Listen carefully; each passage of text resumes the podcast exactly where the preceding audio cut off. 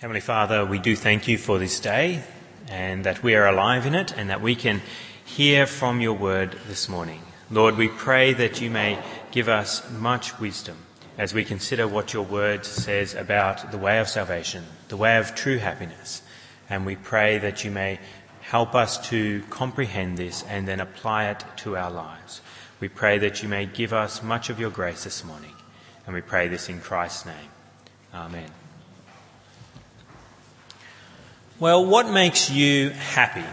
What is it that you think of if you need to be happy that you will embrace to find true joy? We've just had Easter, and so one of my sources of joy was very much a part of my life, and that, of course, uh, we focus on Christ. I I must say that as a pastor. But one of the great things about Easter for me is chocolate, of course, which is the focus for most people uh, in this world. They do not, they minimize Christ, they minimize his death and his resurrection, but they love the chocolate side of Easter. And so do I. I don't think as a pastor chocolate is beyond me and chocolate is one of my great sources of joy. And over Easter people are very much aware that I am someone who values chocolate in large slabs. So they don't get me eggs, they don't get me rabbits, which are hollow inside and have very little chocolate in them. And so I actually got multiple blocks of chocolate this Easter from those close to me. One and a half kilos. I actually added it up. And about half of that is probably gone. We're a week after Easter. It is just something that I seek for joy and I love it. It brings me happiness. But there is a downside to eating so much chocolate as well.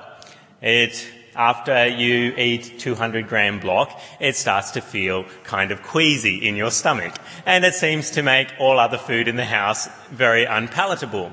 And there is that other downside of, what do they say, a moment on the lips, forever on the hips.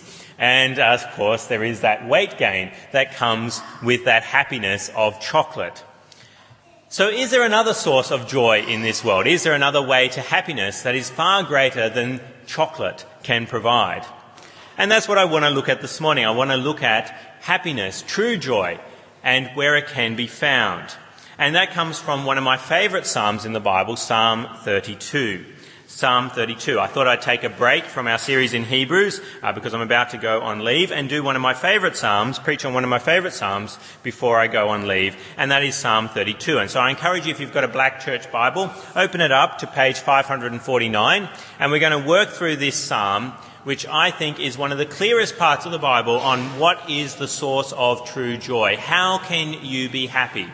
It's one of those Psalms that I actually like to walk non-Christians through. If non-Christians come to me and they say they want to know the way of salvation and they're struggling with sin, I've actually walked them through this and it has been helpful for them to see what is the source of true happiness. What is the source of true joy?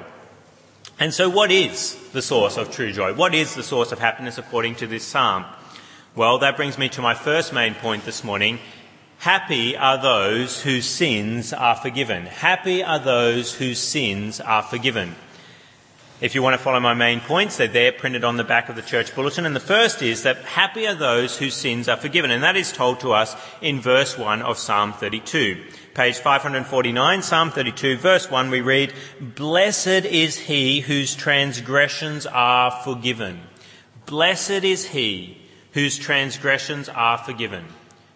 How do you get blessed? How do you get happiness? Another way of translating that word blessed, it can be to say happy. Happy is he whose transgressions are forgiven. What is the source of joy in this world? To have your sins forgiven. To have your sins forgiven. But why does having your sins forgiven bring happiness? What does it mean to be forgiveness? Why is that a source of joy? Well, the rest of the psalm actually unpacks for us what it means to be forgiven of our sins. And it tells us in different ways what it means to have your sins forgiven. And the first way that it says that our sins are forgiven, it says that our sins are covered. It says in verse 1, Blessed is he whose transgressions are forgiven, whose sins are covered. If you are forgiven of your sins, it is as though your sins are covered over. And the idea there is one that we can relate to in that often there are things that are unsightly and that we don't like and we want to just cover over them. And as I said in the children's talk this morning about bins and how we put things that are unsightly, things we don't like, in the bin and we cover over it so that it is no longer in our sight and so then it is no longer in our minds. And that's what sin is. Sin is this disgusting thing that we don't like. Yet if we are forgiven of our sins, it is as though they're put in a bin and covered over. That is what the psalm says. But that's not the only thing that being forgiven means. Being forgiven also means that God does not count our sin against us. In verse 2 we read, Blessed, happy is the man whose sin the Lord does not count against him, and in whose spirit is no deceit. Our sin is like a debt that we owe to God. And it is a terrible thing to be in debt. We don't like being in debt. We'd rather not have a loan from the bank. We'd rather just be able to buy what it is we want. But instead we get these debts from, from the bank and it is a wonderful thing when you can actually pay that debt off and you're no longer in debt to the bank. And Jill and I are looking forward to having our mortgage finally paid off one day. It'll be a happy day. It'll be a day for rejoicing that our debt is paid. And that's what it is to be forgiven of our sins. That's why we are happy when our sins are forgiven because our debt to God will be paid. It says it will no longer be counted against us. Imagine if the bank rang you up and said, that credit card debt you have, that mortgage debt you have, is no longer counted against you. That's what it means to have your sins forgiven. God tells you, I no longer count that debt that you owe against me. Also, another way that we can see that being forgiven means a wonderful thing in our life is that mighty waters cannot reach up to such a person. We read in verse 6. Go down with me to verse 6. It says, Therefore let everyone who is godly pray to you while you may be found. Surely when the mighty waters rise, they will not reach him. If you're forgiven by God, then the mighty waters will not reach you. I've never actually been in a flood where waters keep on coming up and up and up. I've always lived in places that are not on floodplains, but I believe it is quite scary when floodwaters come and they start to come up to the doorstep and then they start to come across the doorstep and then more and more of your possessions are flooded and then you, even your own life can be in danger. And that's what it's like to not have your sins forgiven. But to be forgiven of your sins means the floodwaters cannot reach you. You're up on a high level and the floodwaters cannot reach you as it says there in verse 6 of Psalm 32. So that's another way that we can see that our sins are uh, being forgiven is a wonderful joy to us because the floodwaters cannot reach us. Now what are the floodwaters? If we are sinners? Well, it's pain and suffering, particularly the suffering that comes with eternal punishment in hell. It is a terrible thing to consider that we are sinners, not because just of sin in itself, but because of the pain that is associated with our sin, the suffering that we deserve, the penalty that we will one day pay, is like mighty waters that are rising to engulf us. But if we're forgiven of our sins, then those mighty waters never reach us. Another way that the psalm describes the joy of being forgiven of our sins is that we are protected. We're protected from trouble. And we read that in verse 7. Verse 7 says, You are my hiding place. You will protect me from trouble and surround me with songs of deliverance. The person that God loves, the person that has their sin forgiven, is in a hiding place. They are protected from trouble. Even children know what it is to have a hiding place. They run and hide, particularly when they know that trouble is coming and they run and hide in under the under the bed covers, thinking no one will find them there. It's usually the first place that I look if they're trying to run from me. But they think it's a hiding place, that they'll be able to get away from trouble, that they will be protected, it says there in verse 7. You'll be in a hiding place and protected from trouble. And that's what it is to have your sins forgiven. You are happy because the trouble that you deserve for your sins the punishment that you deserve, the wrath of God that you deserve, that is coming for you, you are hidden from, you are protected from. And that's a wonderful thing to experience. That makes you happy. That trouble will not reach you. That tr- the mighty waters will rise, but they will not reach you because you are in your hiding place. You are protected from trouble. And then another image that is given for us as to the wonderful joy of having our sins forgiven is that we will sing songs of deliverance. Being forgiven means being surrounded with songs of deliverance. And we read that in verse 7 as well. It says, You are my hiding place. You'll protect me from trouble and surround me with songs of deliverance. And then we see that also brought out for us in verse 11. It says, Rejoice in the lad, rejoice in the Lord and be glad, you righteous. Sing, all you who are upright in heart. What do you associate happiness with? Well, for a lot of people, people associate it with singing you see children, they, when they're really happy, they're sitting there the, on their bed and they're not, they've no one really around, but they're sitting there and they're singing away. Why? Because they're happy.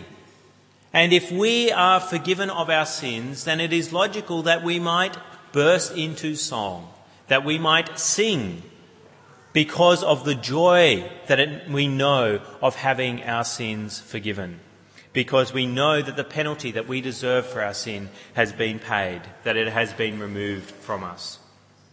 So that is what it means to have our sins forgiven. It means happiness, and it means that we don't have our, our sins are covered, that the Lord does not count our sin against us, the mighty waters rise, but they cannot come near us, that we have a hiding place, that we have a protector, that we're surrounded with songs of deliverance. It is indeed a joyous thing to have our sins forgiven. But what does it mean to be unforgiven? What does it mean to not have our sins forgi- uh, forgiven then? And that brings me to my second main point this morning. Unhappy are those whose sins are not forgiven.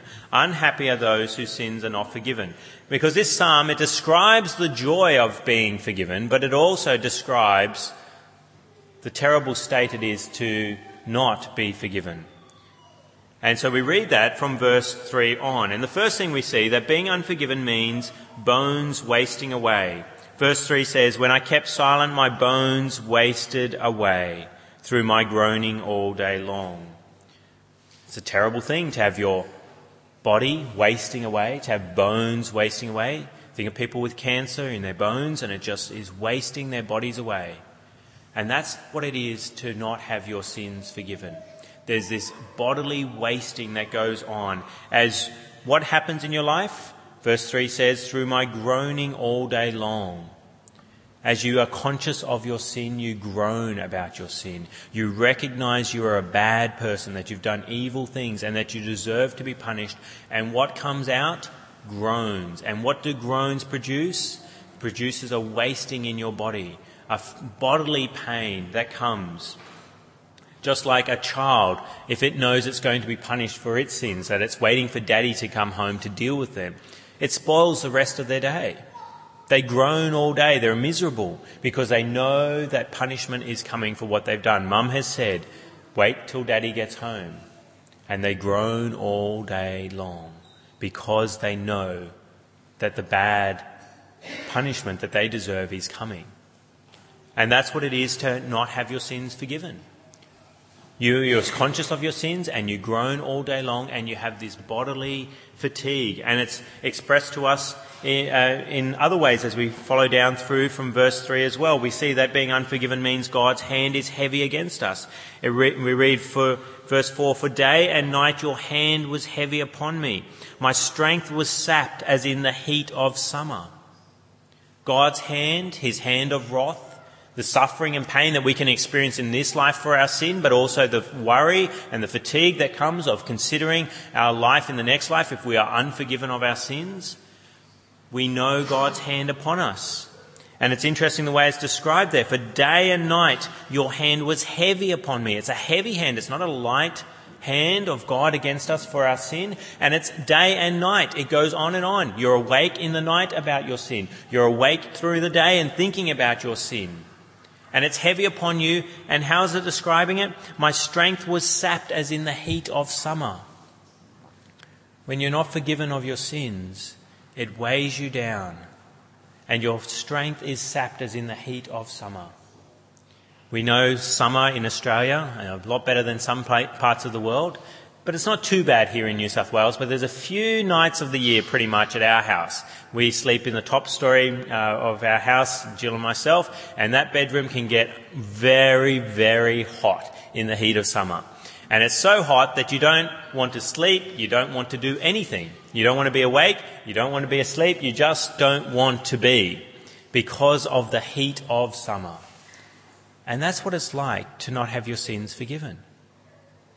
Your strength is sapped. You feel useless. You can't concentrate on other things because you're overwhelmed with your sin. Just consider if you murdered someone or you committed some great crime against someone. It just consumes you if you've got a conscience at all.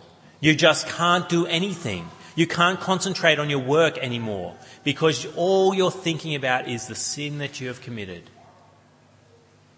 That's what it means to be unforgiven of your sin. It means to be useless with your body. That your spiritual state, your mind, actually affects the rest of your body. That your bones feel like they're wasting away. That your strength feels like it's sapped as in the heat of summer because God's hand is heavy against you. And another way that it's expressed is by just saying that it brings many woes upon us, being unforgiven of our sins. In verse 10 we read, Many are the woes of the wicked. Verse 10, many other woes of the wicked. The word there in Hebrew, woe, can just be translated pain. Many other pains of the wicked. We all know what pain is. And that's what it is to be unforgiven of our sin. To be wicked and having our sins counted against us means to have pain in our life. And that can be pain of the consequences of sin naturally in this world, but also the pain in the world to come, many of the woes. If we consider that the suffering in hell goes on for all of eternity. That's a pain that is indeed many. It goes on and on and on. And that's what it means to then be unforgiven. So we see the state of what it means to be forgiven and we see the state of what it means to be unforgiven. So the question is, how do you get to have the joy of being unforgiven? How do you get to be happy? How do you get to be blessed? And so that the unforgiven state is describing you, uh, the forgiven state is describing you, and the unforgiven state is not describing you any longer. How do we do that? Well, most of the religions of the world would teach you that you have to be a good person. You have to do good works to experience such joy, to experience such blessedness. But my third main point is something different from that, which comes from this psalm this morning and that is that happy are those who confess sin. Happy are those who confess their sin. And we see this shown to us a number of times in this psalm. We read, firstly, that we, if we are to be forgiven of our sins, then we shouldn't be deceitful. We read that in verse 2. Psalm 32 verse 2 it says, Blessed is the man whose sin the Lord does not count against him, and in whose spirit is no deceit. If we are forgiven of our sins, if we are godly people, then we are no longer deceitful people. What does that mean? What is being spoken about in verse 2 when it says we are no longer a uh, spirit who, in, in whose spirit is no deceit? We're no longer deceiving ourselves about our sinful state. People love to deceive themselves and say, Oh, I'm not really a sinner. I'm not unforgiven. And we deceive ourselves. We know deep down that we are. But we deceive ourselves and we try to deceive God that He somehow owes joy into our lives. But we're deceiving ourselves because we are indeed sinners. And then we mustn't keep silent. If we're to confess our sin, we must acknowledge that it is there. We mustn't be deceitful any longer. But then we must not keep silent. And that's what we read in verse 3. It says, When I kept silent, my bones wasted away through my groaning all day long. When you're unforgiven, you keep silent. Your bones groan, but you keep silent. So if you're, un, if you're going to be forgiven, you mustn't keep silent. And instead you must acknowledge your sin, as it says in verse 5. Then I acknowledge my sin to you and did not cover up my iniquity. We have to move from being deceived and silent to acknowledging our sin and not covering up our iniquity anymore. So we aren't deceiving ourselves about it anymore and saying, no, I'm not a sinner and it's all okay. We're not trying to cover it up. Cover it up with good works or cover it up just in our mind by denying the obvious. And then we acknowledge it and confess it, as it says in verse 5. Then I acknowledged my sin to you and did not cover up my iniquity. I said, I will confess my transgressions to the Lord. If we are to be forgiven, we must confess our transgressions. And who do we do that to? Do we say that I'm a sinner to maybe it's your spouse, maybe it's to a friend, maybe it's to the pastor of the church? Is that the person that you're meant to go to? If you want forgiveness of sins, you confess them, yes, but you confess it to another person on this planet. No, that's not what the text says. The text says again and again that if we are to acknowledge our sin, if we're to confess our sin, it has to be to God. We read that in verse 5. It says, Then I acknowledge my sin to you. Who's you? God. And did not cover up my iniquity. I said, I will confess my transgressions to the Lord. After all, He's the one that you've sinned against. He's the one that you need forgiveness from. So you must go to Him. You don't go to a priest at a church somewhere. You don't go to a friend. You don't go to a spouse. You don't go to your mum or your dad to confess your sin against God. You go to God Himself. And if you do that, if you pray to God, then you experience forgiveness of sins. And that's what the psalmist David actually encourages people to do. In verse 6, he says, Therefore let everyone who is godly pray to you while you may be found. We need to pray to God, not to St. Peter, not to somebody else. We need to pray to God if we are to be forgiven. And if we do that, then God forgives us the guilt of our sin. And that's what we read in verse 5. It says, Then I acknowledged my sin to you and did not cover up my iniquity. I said, I will confess my transgressions to the Lord, and you forgave the guilt of my sin. As soon as the psalmist confessed his sin to God, instead of deceiving himself, instead of bearing under the load of the sin and having the heat of summer sapping his strength, as soon as he acknowledged his sin to God and confessed it to him, God forgave the guilt of his sin. Just like that. How's that possible? How can God just sweep it all under the rug, cover over the sin, no longer count the sin against the psalmist because he confessed it? How can it just be removed like that? Well, the New Testament helps us to understand how that happens. And it happens because of our faith in Jesus, our faith in God. And the word trust actually comes up in this passage as well. Verse 10 it says, Many are the woes of the wicked, but the Lord's unfailing love surrounds the man who trusts in him. If you trust in Jesus Christ, if you trust that God sent him to die in your place, then your sin is put upon his shoulders and his good works are transferred to your shoulders and you go free. And so if you simply confess your sin, acknowledge it, stop deceiving yourself, then Jesus takes the penalty that you deserve. He pays the debt. The debt doesn't just get wiped off the books.